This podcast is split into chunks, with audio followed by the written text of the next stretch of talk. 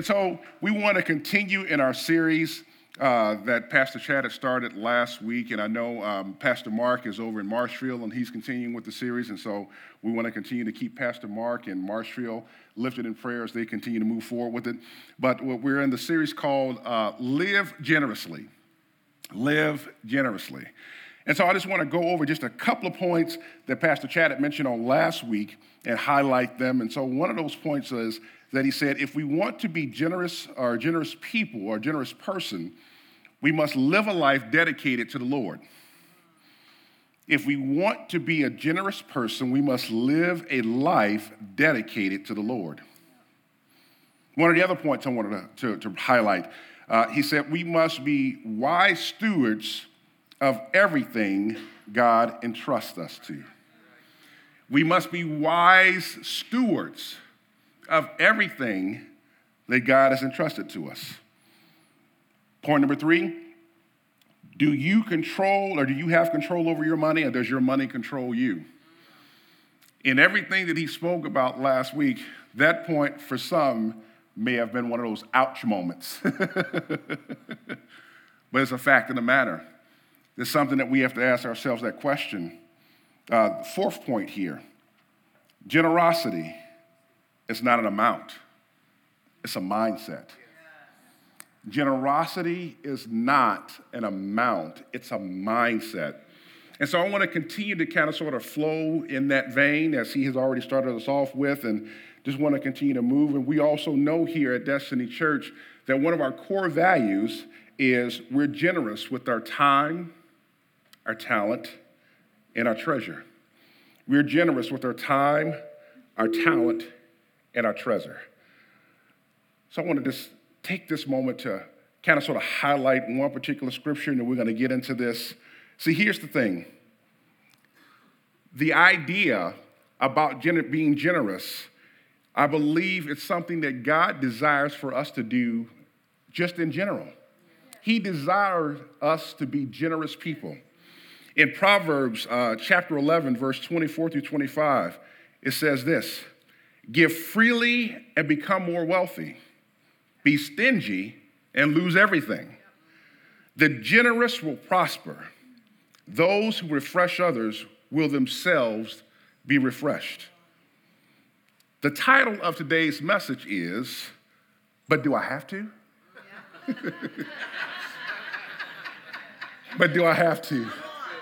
So let us pray. Father, I thank you for the honor and the privilege to be able to stand before your people and to share your word with them. Now, Holy Spirit, I pray that your people, that we all are as fertile ground, ready to receive the seed of your word and be willing to cultivate that word once we have received it. Father, I come against anything that would hinder your people from hearing and receiving it and also applying. And I thank you, Father, that we will see lives being empowered, encouraged, and transformed. In Jesus' name, amen? Amen. All right, so let's get into it. Praise God. Our God is the author and very example of generosity. And he has called us as believers to emulate our lives like his. He desires for us to show that same generosity to others that he shows us on a regular basis. Our foundational scripture that we're going to go over today is going to be found in 1 Timothy chapter 6, 1 Timothy chapter 6, verses 17 through 19. I'm going to start off reading from the NLT, and it says this, teach those who are rich in this world not to be proud and not to trust in their money, which is unreliable. Their trust should be in God, who richly gives us all we need for our enjoyment. Tell them to use their money to do good. They should be rich in good works and generous to those in need, always being ready to share with others, but by doing this, they will be storing up their treasures as good foundations for the future so that they may experience true life. But here's the thing, I like how verse 18 there shows up in the Message Bible, or sorry, the Amplified Classics version, excuse me, and it says this, verse 18, charge them to do good, to be rich in good works, to be liberal and generous of heart, ready to share with others. Interesting. Even in Luke chapter 6, verse 38, the Message Bible at the very end of verse 38 says this, generosity begets generosity. Interesting. So now, I'm one, when I began to study God's word and I'm preparing, even outside of preparing for a message, I always try to get out my dictionary, get out my concordance, because I want a true understanding as far as what God was trying to convey to his people when he inspired, when Holy Spirit inspired people to begin writing certain scriptures. And so along with that, sometimes I'll also take out the dictionary. And so it's interesting to me that Webster's Dictionary defines generosity as this, liberally or out of the ordinary in giving. Liberally or out of the ordinary in giving and open-handed. It's interesting that the world defines generosity as liberally in giving and out of the ordinary and open-handed. Generosity means that we're willing to open up our hands to allow whatever is in need to be given. But here's the thing. When your hand is open to be generous, it's also open to receive blessings. But here's the thing. You have to be in the right position to begin with in order to be the blessing that God has called you to be. Interesting. Very interesting. As I read that particular scripture, there's some who may say to me, well, Pastor Ed, you know, the scripture is referring to rich people. But I'm not rich. Can I challenge your thinking for today? Is that okay? See, here's the thing. Whenever God gives me the opportunity to minister his word before his people, it's usually for a few reasons. One, to encourage. Two, to empower. And sometimes to challenge. Yeah. And so for some of you guys, you may fit in all three of these categories this morning. I mean, it just depends upon the situation. Rich, as it appears in this scripture, means wealthy. Some studies show that wealth can be defined by finances or money, may be defined by social relationships. It may be defined as physical, as far as health is concerned. It may also be defined as an area of dealing with the mental health issues. Interesting that wealth can also be defined by way of the time or freedom that a person has. So when you look at the word rich or wealthy, it's not just talking about money. Yes. It's talking about a number of different things. So there's areas in your life that you may actually be rich, even if you're not actually rich financially. Yes. So if you look over your life, what areas do you carry wealth? Fun fact for you guys, you know, I believe in studying even the meaning behind names. And so when I did a study of my first name to try to figure out what it means, because I feel like, or I believe that what the person's name also speaks to where God is calling them to go or to do. And so my name, Edward, being translated means keeper of wealth. Wow. Interesting. Yeah. Come on. And you may say, well, Pastor, I don't see a... Well, see, but I'm wealthy in many ways, not just by way of my finances. But I'm going to get into that too. Interesting. Wealth is more than money. Essentially, wealth is the culmination of scarce resources. God desires for us to be generous with our time, our talent, and our treasure. But do I have to? Yes! Absolutely, you have to. Why do we have problems with being generous? Why do we I told y'all earlier, amen or ouch. Amen or ouch. Sometimes the reason why we have a problem with being generous is because there is a faith or trust issue we have with God. Amen or ouch. Sometimes there's a faith issue. At the end of verse 17 of 1 Timothy chapter 6, it says, their trust should be in God, who richly gives us all we are in need of. For what? Enjoyment. We have to trust him. We have to trust him. You may say, how do we move past this? Well, I'm glad you guys asked. There are three ways I felt the Holy Spirit revealed to me that we can move past the issues that we may have as far as our faith and trust in God. First way, we have to put ourselves in a position to hear what God has to say. We have to put ourselves in a position to hear what God has to say. So that requires a different level of intimacy with him. How is your intimacy with him? How's your quiet time with him? Can it be longer? Can it be better? Can it go deeper than what it has been before? God desires for us to be generous. And once again, the question may be, well, do I have to? The answer is yes, because there's an expectation that he has placed on our lives for us to emulate or imitate him. And so just as he is generous, we must be generous too. Yeah, amen or ouch. One of the other areas or ways that I feel that we can move past this, we have to be willing to obey God despite what we feel or what our circumstances are. Amen or ouch. I'm building up to something, y'all. I'm about to share a testimony with you in here in a few minutes. We have to be willing to obey God despite what we feel or what our circumstances are.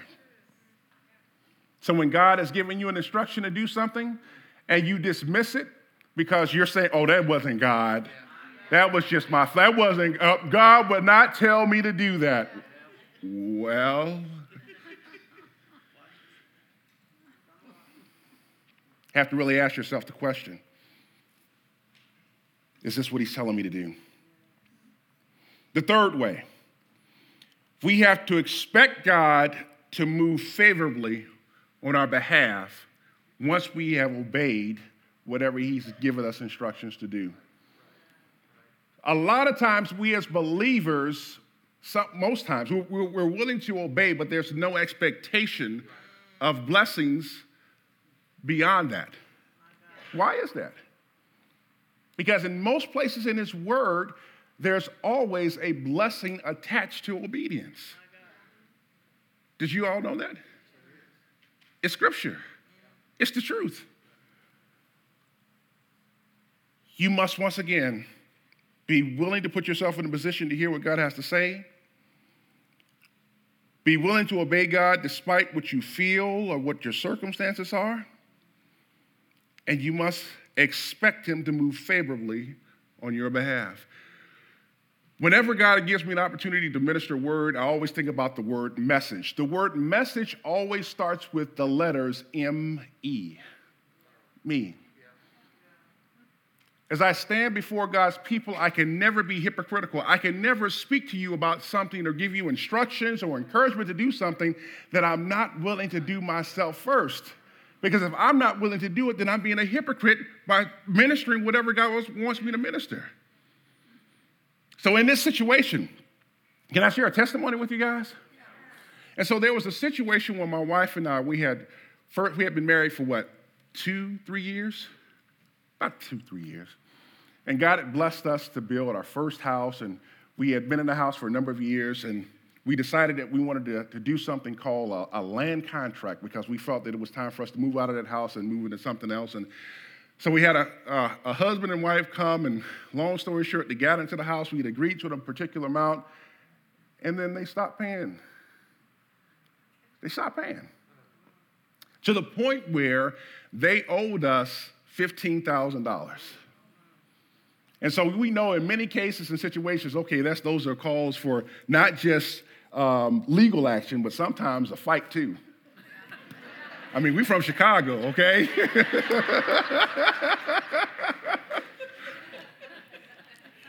And so we're in the midst of thinking what our next step should be, the fact that they owed us $15,000. And in the midst of us trying to figure out what our next step should be legally, we heard Holy Spirit say, forgive the debt. And so I did, like I told you all earlier, I was like, yeah, that ain't God. He didn't say that. And see, but get this. Here's the other interesting part about this. At that particular time, my wife and I were in debt to the point to it was the high five figures. High five figures in debt. So once again, I'm like, well, look, there's no way God would tell us to forgive this, knowing that we have debts ourselves that we have to pay, and these people need to pay. And so as I'm trying to rationalize this thing in my mind, my wife says, Ed, and I'm like, oh, Lord.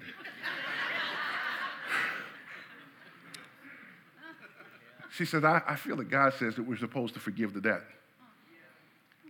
And so you can't dismiss it, especially when he's already shared it with your spouse. And so, you know, you hear people say, trusting and trembling.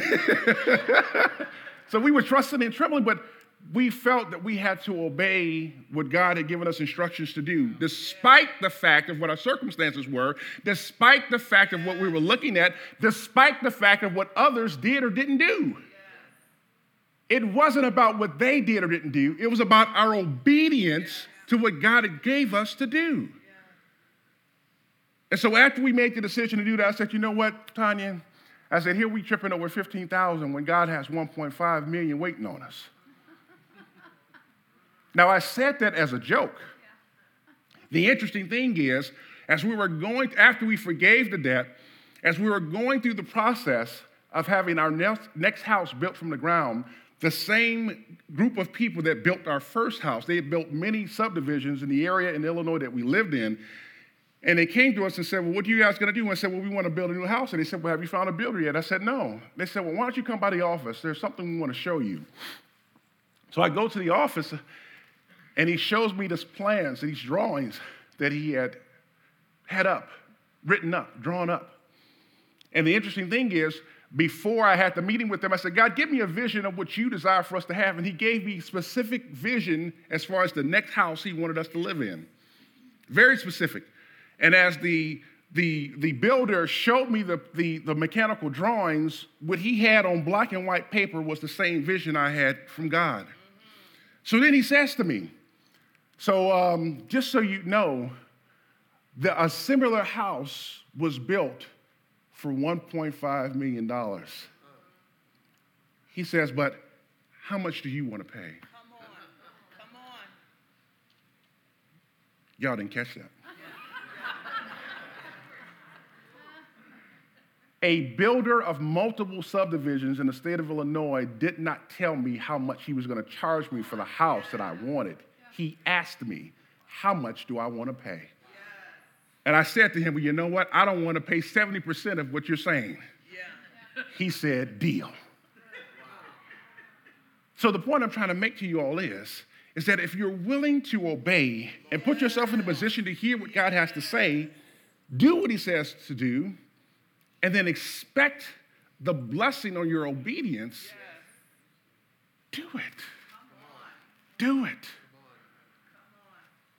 God did it. He did it because we were willing to be generous, regardless of what the situation looked like, regardless of what we were going through, regardless of what the people who actually, there was an offense there, but God said, forgive it because I have something better. That was a test for us. What test are you experiencing right now where God is saying, I need you to be generous. I desire to bless you beyond what you can think, but first I need you to do something. Once again, the question is asked, but do I have to? And the answer, once again, is yes. Come on. Thank you, God. Thank you. 2 Corinthians chapter 9, verses 8 through 10 says this, and you know, we think about what I just said. Oh, yeah, I'm sorry. I got internet, and my wife was sending me text messages. The debt was paid off, too. That was the other part of that testimony, too. Within less than a year's time, you thank you, praise God.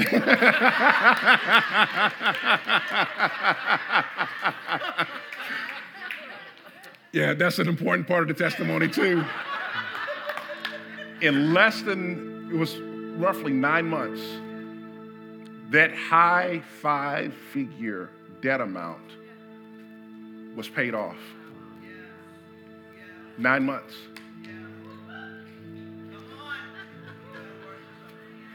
He said, be generous.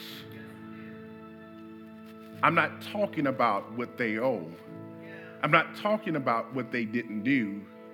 I said to you, be generous. In those moments, we have a choice to make. Are we going to obey God? Are we going to rely in our flesh? So God did some miraculous things for us in a short amount of time based upon us obeying him. But we first had to be in a position to hear what he had to say.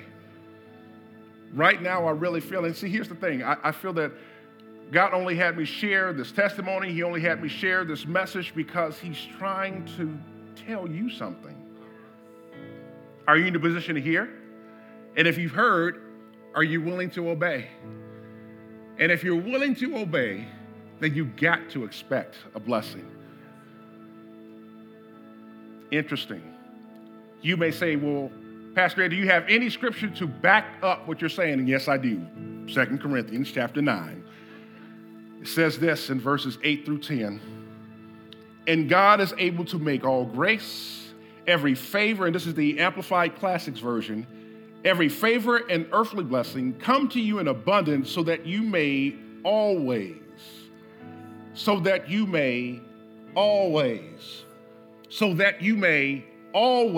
and under all circumstances, and whatever the need, be self-sufficient, possessing enough to require no aid or support, and furnished in abundance for every good work and charitable donation.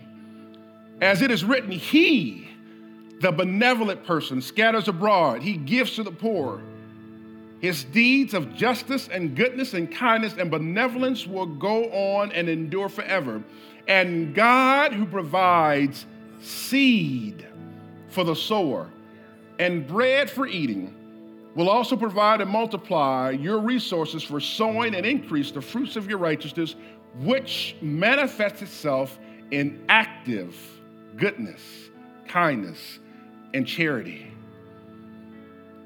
One more scripture, Hebrews chapter 6, verse 10 says this, for God is not unrighteous to forget or overlook your labor and your love, which you have shown in his namesake, for his namesake, in ministering to the needs of the saints, his own consecrated people, as you do so.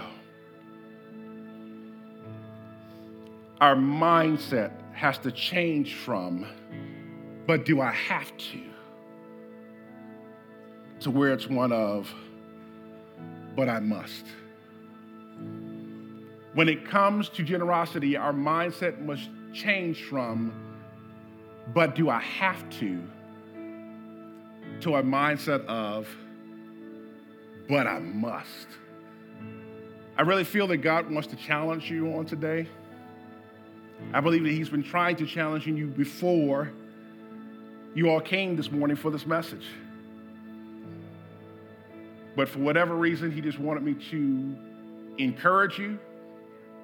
He wanted me to empower you. And he wanted me to challenge you in your way of thinking. Pastor Chad said it really well last week. Generosity is not about an amount. It's about a mindset. As we're preparing to go into a new season, as we're preparing to end this year and go into a new year, you have to be prepared for all that God wants to do through you and with you. And he wants to change our way of thinking about some things because he has so many blessings he's ready to bless us with, so many things he wants to open up his hand to do. Once again, in you being generous, your hands must be open. But in your hands being open in your generosity, they're also open to receive blessings.